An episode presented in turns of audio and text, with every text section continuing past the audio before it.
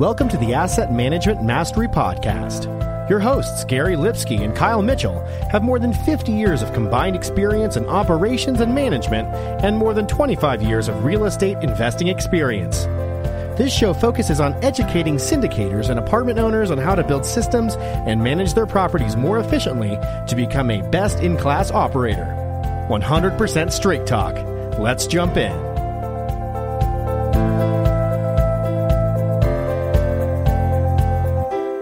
Everyone, welcome to our Asset Management Friday segment of the Passive Income Through Multifamily Real Estate podcast. I'm your co-host Kyle Mitchell, also joined by Gary Lipsky.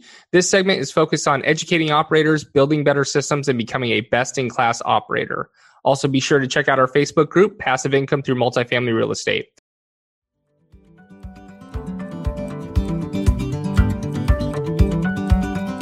How many times have you thought, there has to be a better way while working through endless rent rolls and historicals.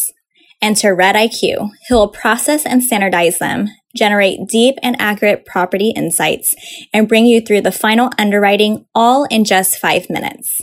As for underwriting, thanks to Red IQ's new Excel add-in called QuickSync, you can continue using your own model and instantaneously populate it with the data from Red IQ with just the click of a button. Request a demo today at rediq.com.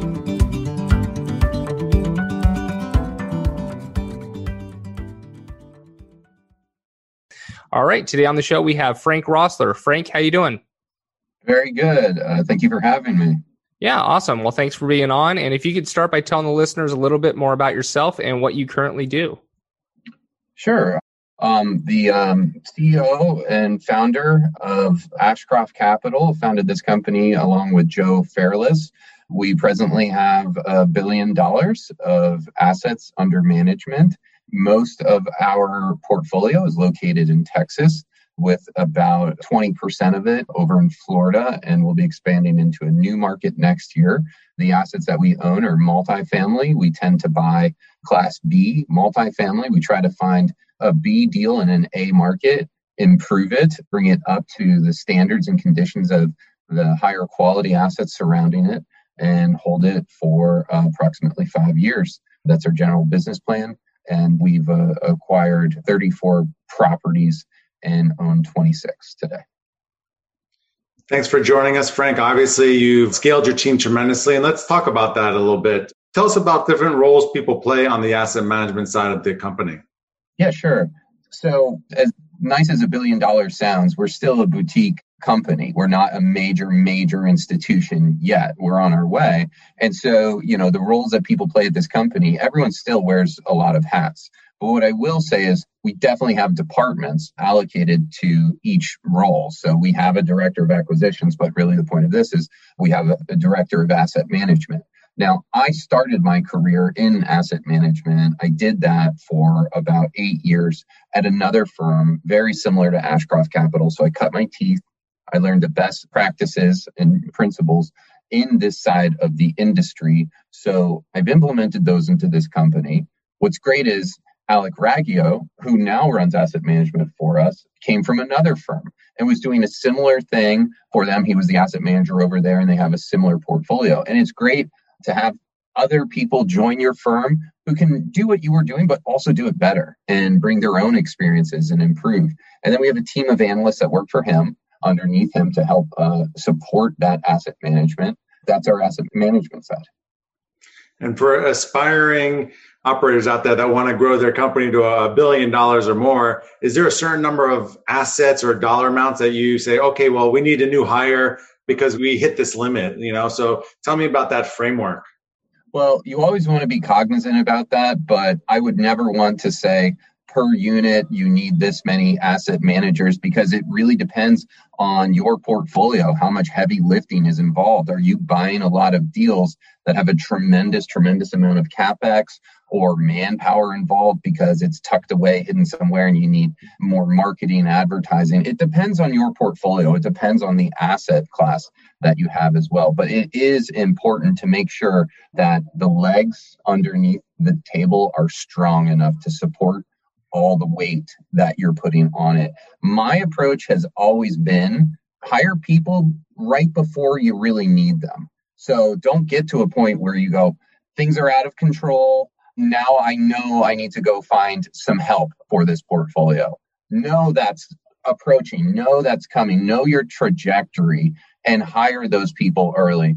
And also, when you do hire those people, don't rush to get someone in the door because you need them right now. This is also a good idea for hiring early before you really, really need it. Wait, hire the right person for you, for your company to help you run asset management. That's absolutely great advice because uh, I think so many people do wait, you know, until it's it's too late, and then you know you got to train someone up, and, and then they get overwhelmed, and it just it's a disaster if if you wait too long. What are some of the best asset management tools that you guys use? There's so much involved in asset management. There's a thousand moving parts. On just reviewing the financials, I mean, I guess I'll try to talk about the big picture uh, ticket items. So, like budget versus P&L. That's a lot of asset management because an asset manager isn't on the property every day saying, Are you leasing correctly? Are you cutting expenses?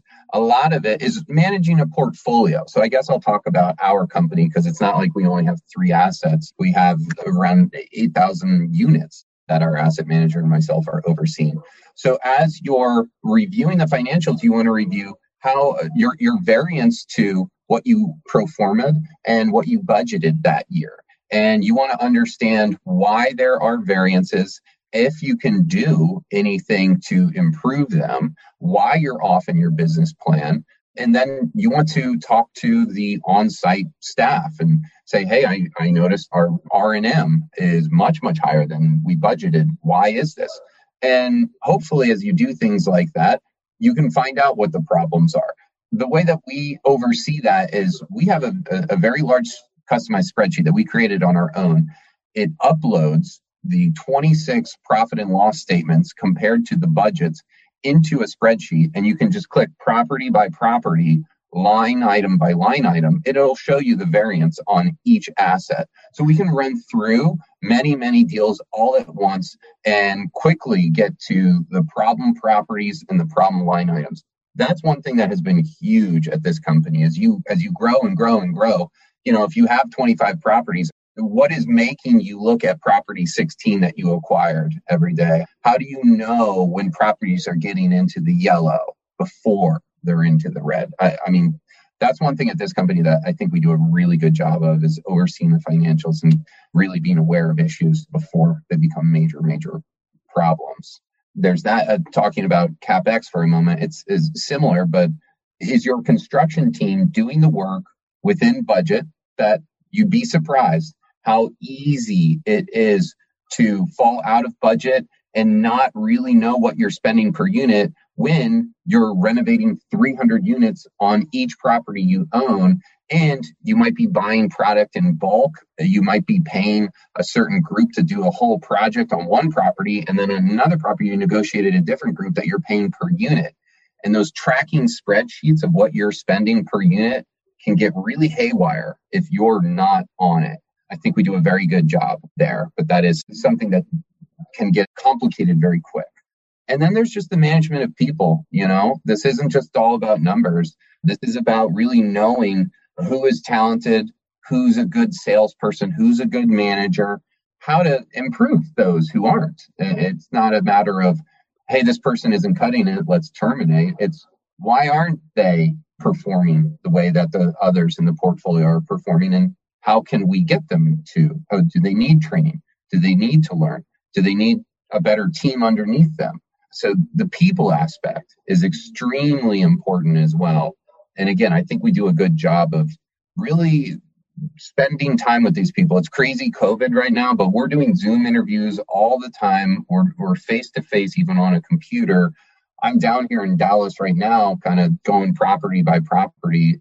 We don't want to be just these like evil asset managers up in Manhattan overseeing our portfolio in Texas and Florida. We like to spend time. We like to have a presence. We like to get to know people. And we want people to enjoy working with us, for us. We want people to be proud to be a member of our team and have these properties to perform as best they can. So, like I said, there's a thousand things involved in asset management. I just touched on a few high level uh, things right there. For what it's worth, those, those are what's important to me. Yeah, you touched on it a little bit here, but you know, when you have two or three properties, it's really easy to have those weekly calls with your property management company and dig into each one. But when you get into 20, 30, 40 properties, you can't really do that. I mean, unless you're going to spend eight, nine, 10 hours on a phone with your property management company. So what kind of metrics are you looking for that kind of red flags a property that says, okay, we need to dig in deeper? Because my assumption is that you're not going into all 26 or 30 properties in detail every week. No, we're not, but we have our finger on the pulse of our portfolio. It's not a surprise which properties are just doing great. It's almost like you don't even want to talk to them because you don't want to disturb uh, how great things are doing. And then you know the issues that are, are on the struggling properties. You're kind of always aware of this because you buy your properties one at a time. But anyway, uh, getting to your point of, you know, what are we looking at? We have a very good leasing software. We currently use ResMan. You know, we know that the largest providers out there are RealPage and Yardi, and they do a good job. But what I like about ResMan, it has a, a dashboard portfolio view.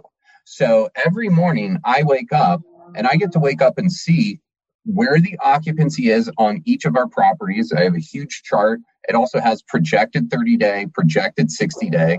It shows me things like how many leases we got this week, what our closing ratio is, the work orders. So, how good of a job our maintenance team is doing at satisfying the resident concerns of those work orders that are being listed.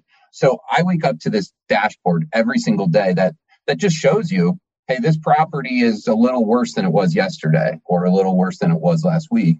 And we follow up on all that stuff and we say, hey, what happened? We just we got, you know, 10 notice to vacates this week uh, and our projections just plummeted. What's going on on this property? Do we have a problem with our back door? Do we have a problem with resident satisfaction? So that dashboard portfolio view on the leasing software that we have that is great. And I encourage other owners to ask those questions. It's not just about having your leasing staff lease and do a good job, which is extremely important. It's about you as an owner seeing how your portfolio is doing instantly right away every morning. You've obviously built a very successful company, but uh, can you tell us, you know, a mistake along the way you did, like building your team or just asset management in general? I mean, whenever you build out any company, I'm sure every owner can think of a thousand things they wish they did differently. You know, the mistakes I made are probably the things that I'm proud that we're doing right right now. I mean, definitely in terms of the the renovations early on, you have a budget, you have an estimate on what you're going to spend, you bid it out, you even get to okay, this is the price that we're going to spend. And in the long run, you look back and you're going, we underwrote to 5,000 we approved 5,000. Why are the invoices adding up to 7,000?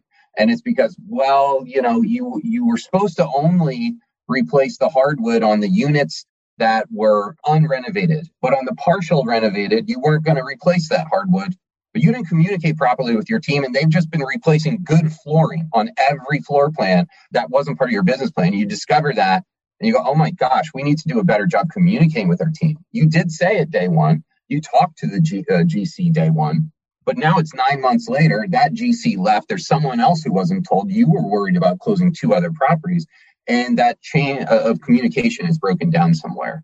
So a business plan on a property lasts years, and it's something that needs constant oversight. And as you're growing, it is a challenge to remember hey, remind new folks what the business plan is, communicate. I didn't uh, do this podcast to say everything that I've done wrong, but I'll admit that, that is one that uh, a lesson we learned in the beginning. You've done many, many, many things right. So, uh, you know, our, our, our, our audience is aware of that.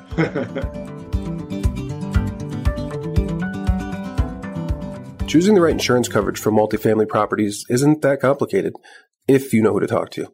At the Garzella Group, we're uniquely qualified to help you navigate the range of policy choices you have and we're committed to saving you 30% in the process.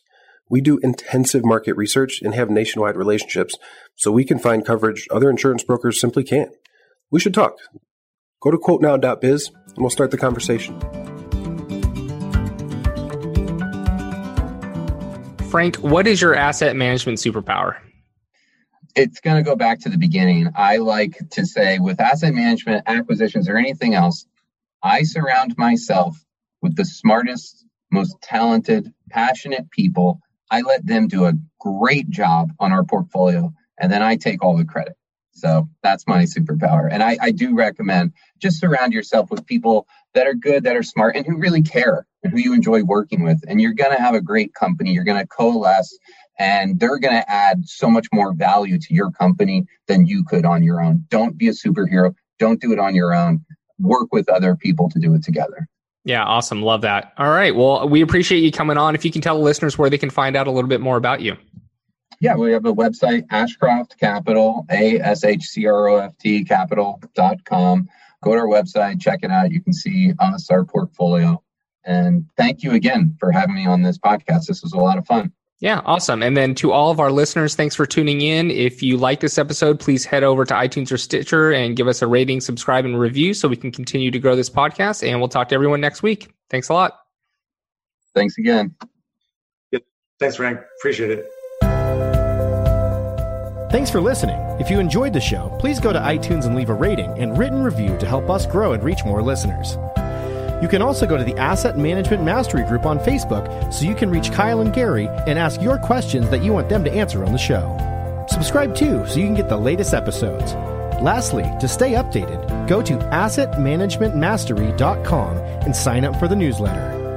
If you're interested in partnering with Gary and Kyle, sign up on the contact page so you can talk to them directly. Thanks again for joining us. Be sure to tune in again next week for another episode.